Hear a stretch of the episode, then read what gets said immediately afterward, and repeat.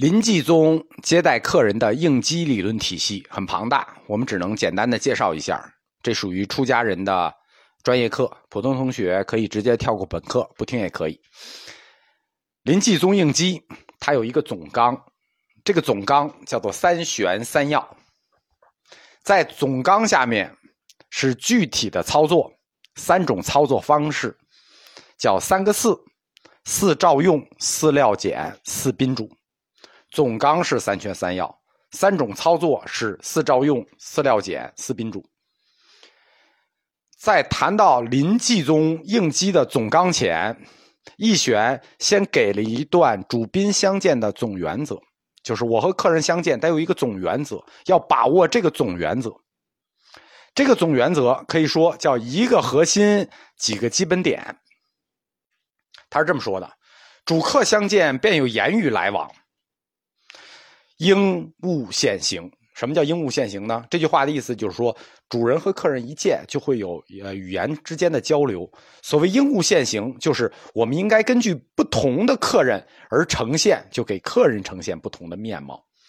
那都怎么呈现呢？这是核心几个基本点，就是说如何呈现，或全体作用，或鸡犬喜怒，或现半身，或乘狮子，或乘象王。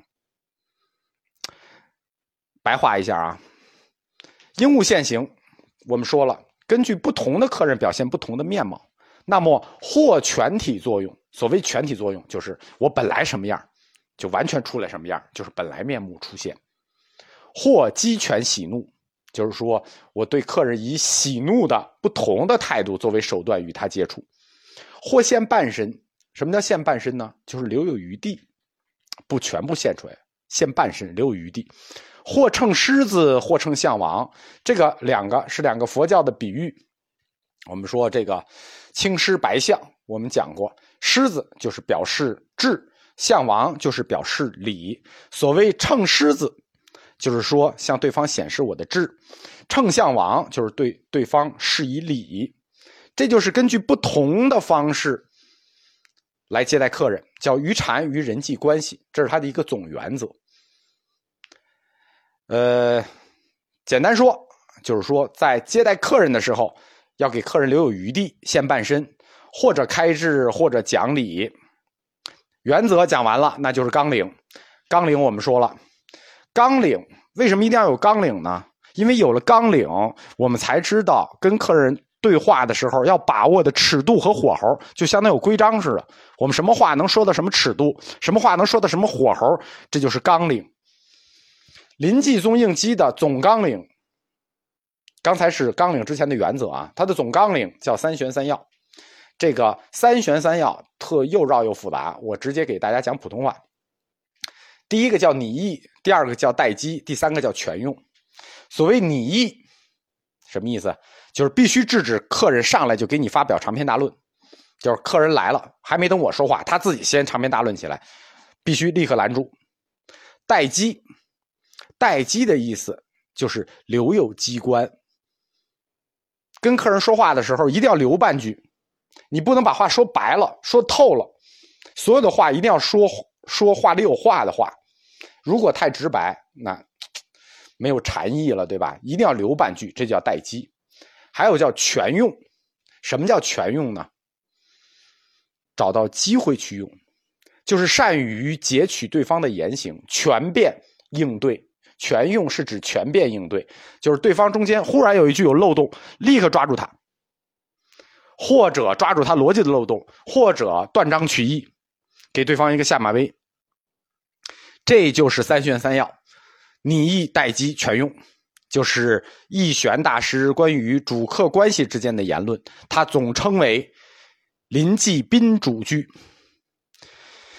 临济的这种宾主关系啊，普通人可能想不到，临济义玄大师把宾主关系看作非常重大的，甚至是要变主奴之间关系的这么一种大事，就是他把接待这件事情看得非常的重大。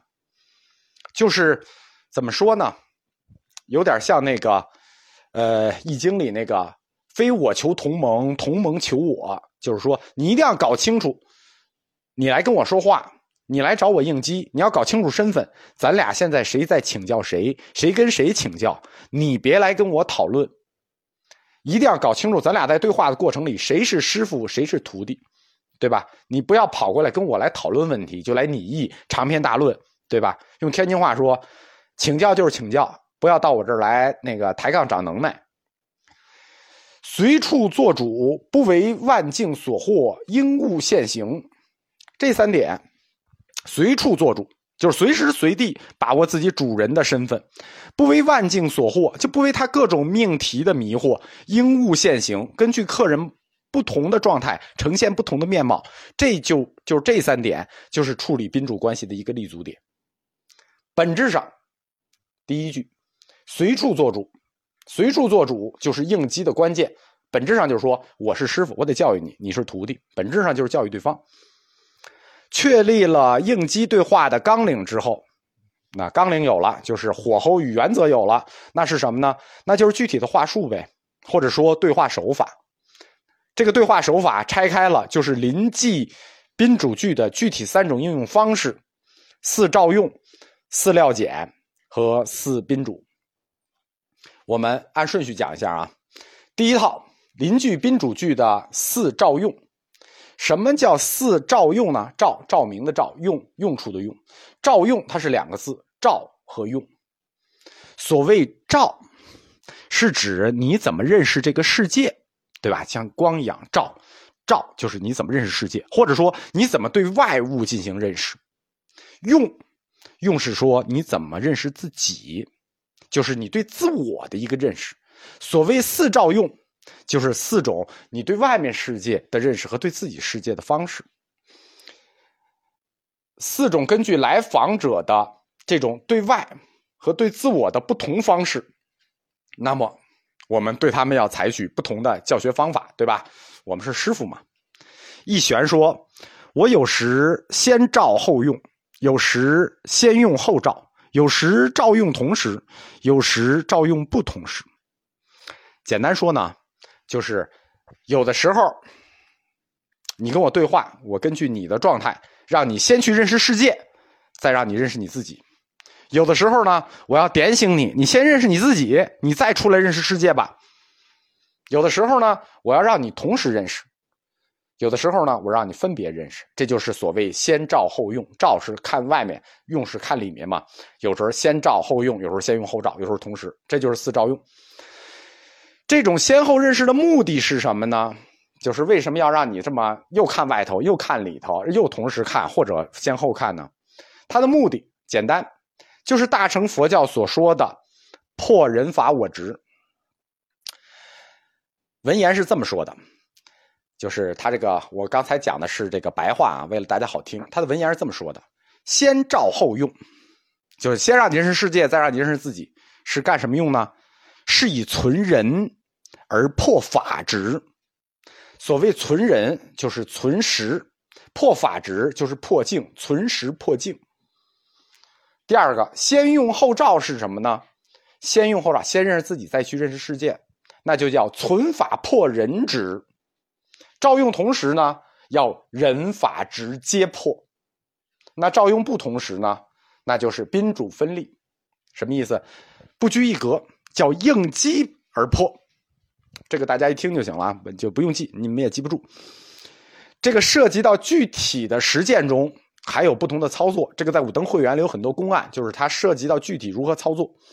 这就是临济宗待人接物的第一套方式，也是最常用的方式，叫四照用。一般就讲到四照用了，不会再往后讲了。其实所谓待人接物就是教育对方。第二组临济宾主句的实际操作方式叫四料简，这个很少讲。料简也是两个字，料和简。所谓料就是材料的料，简是简单的简。料是指度量，简是指简别。所谓四料简，怎么度量？度量什么？简别什么呢？所谓四料简就是根据来访的这个学徒他们的根器，哎，我度量一下你你的根器，你是上等根器、中等根器、下等根器啊，我度量一下你的根器，我鉴别一下你的水平，然后再采取不同的教授方法。目的呢，目的其实跟四照用的目的是一致的，就是破我法二执。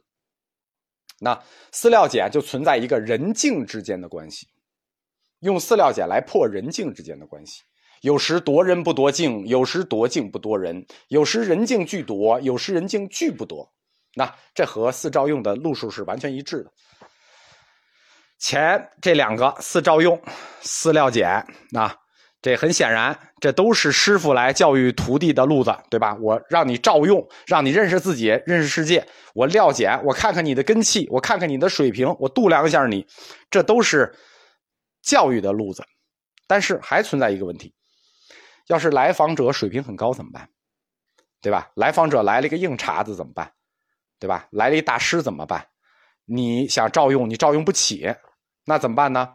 那就是临机应机的第三个叫四宾主，就是势均力敌的客人来了之后，你就用不了四照用了，你也用不了四料解了，对吧？对方明显水平比你高，或者说可能实力相当，势均力敌，那四照用和四料解都不能瞎用啊、呃，用不好露怯，那就要用第三套临机宾主方式，叫做四宾主。四宾主就是双方交手时直接来衡量主宾之间的得失成败的。通过四宾主看主人、看客人，看什么呢？看谁最后在谈禅这件事情上失败了。这就有点像，所谓四宾主就有点像这个电影里头的比内力，就文比，大家互相坐着互相看了看几眼，然后说嗯你败了啊，差不多就这意思。四宾主叫做宾看主，主败；主看宾，参学者败；主看主，双方平手；宾看宾，双方双失败。什么意思呢？宾看主，主败啊！其实这个具体的这个应用啊，五灯会员里故事很多，大家可以具体看。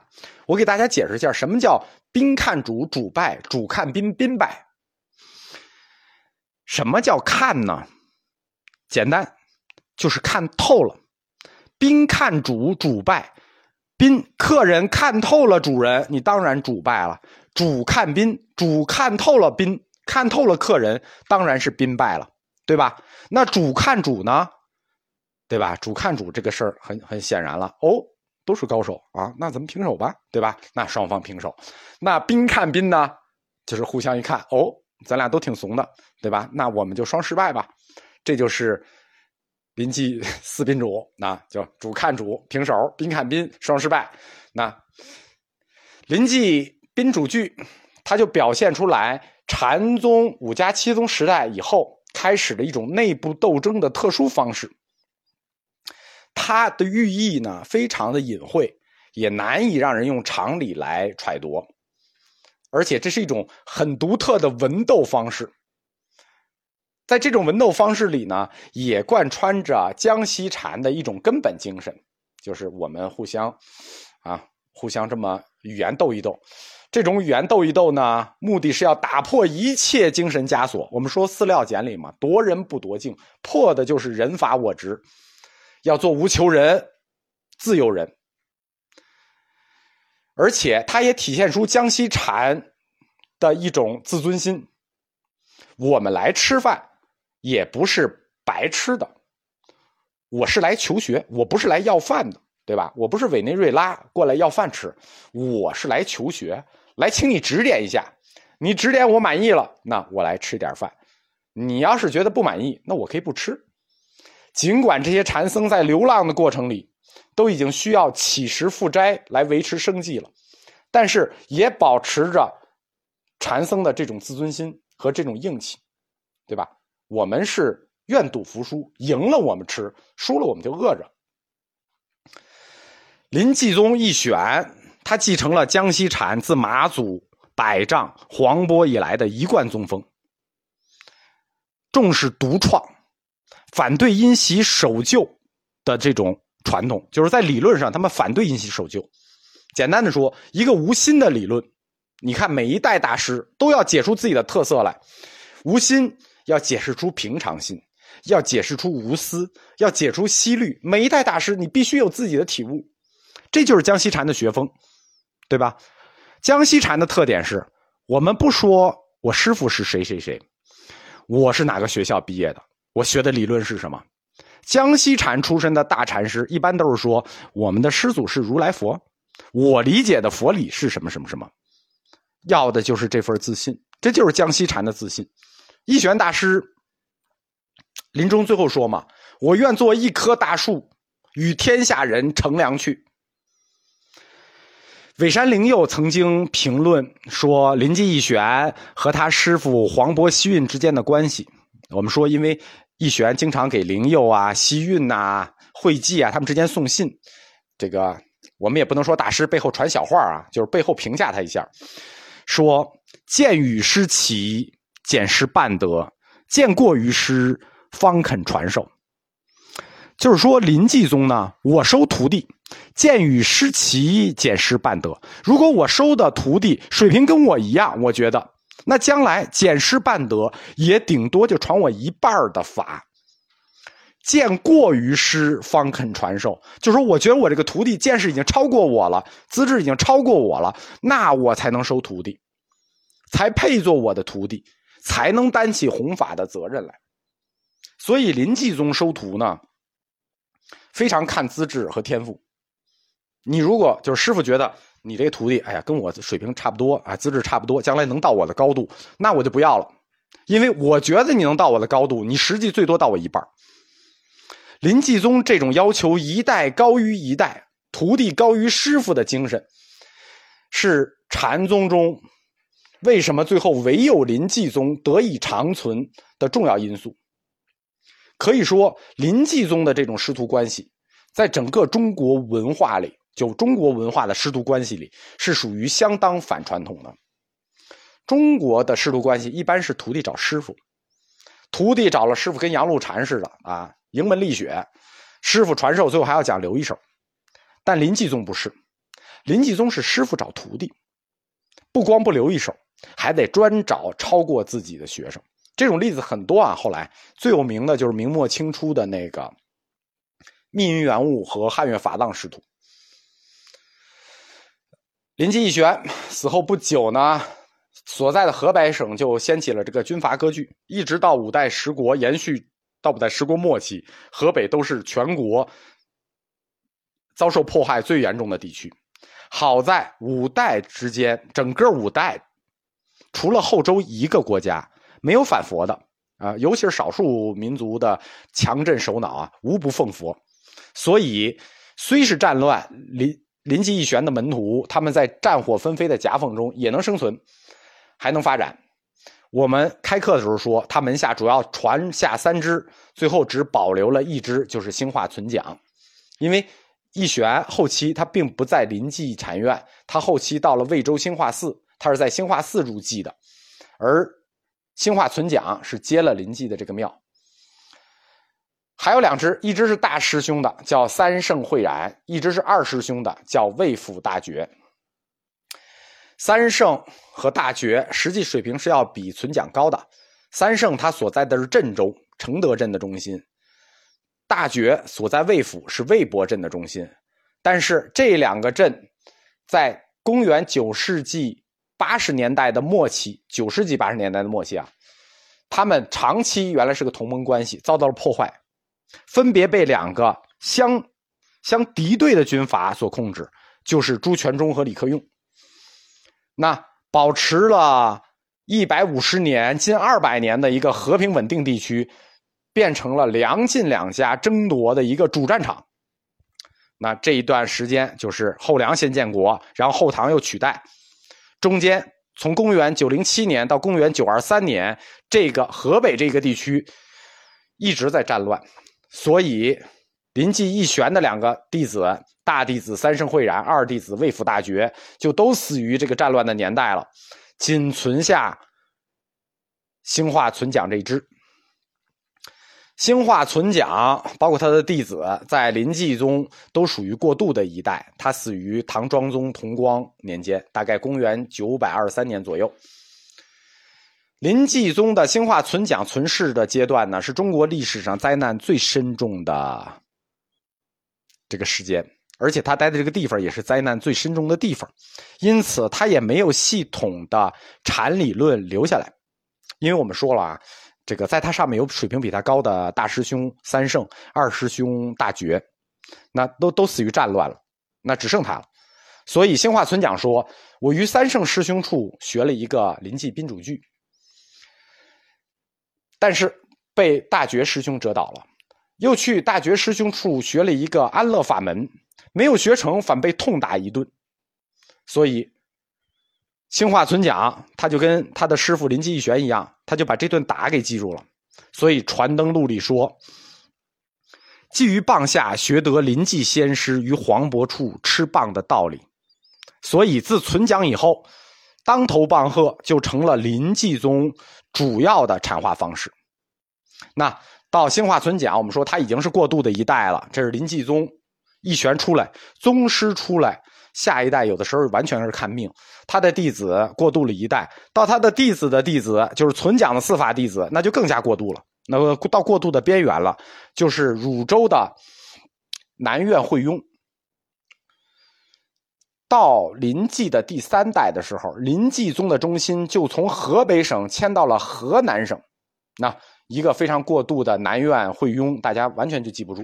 但是他的弟子很有名，风池延昭，就是他到了河南临鲁的风穴山。风穴延昭或者说风池延昭就在风穴山聚图，大振诸方。临济宗在五家七宗中第一代崛起就讲完了，马上我们就要进入五家七宗的下一个宗派曹洞宗。但是临济也从河北省的正定移到了河南省的汝州，成为五代到宋初期间临济宗的一个大本营，等待到宋中期和云门宗同时再次复兴。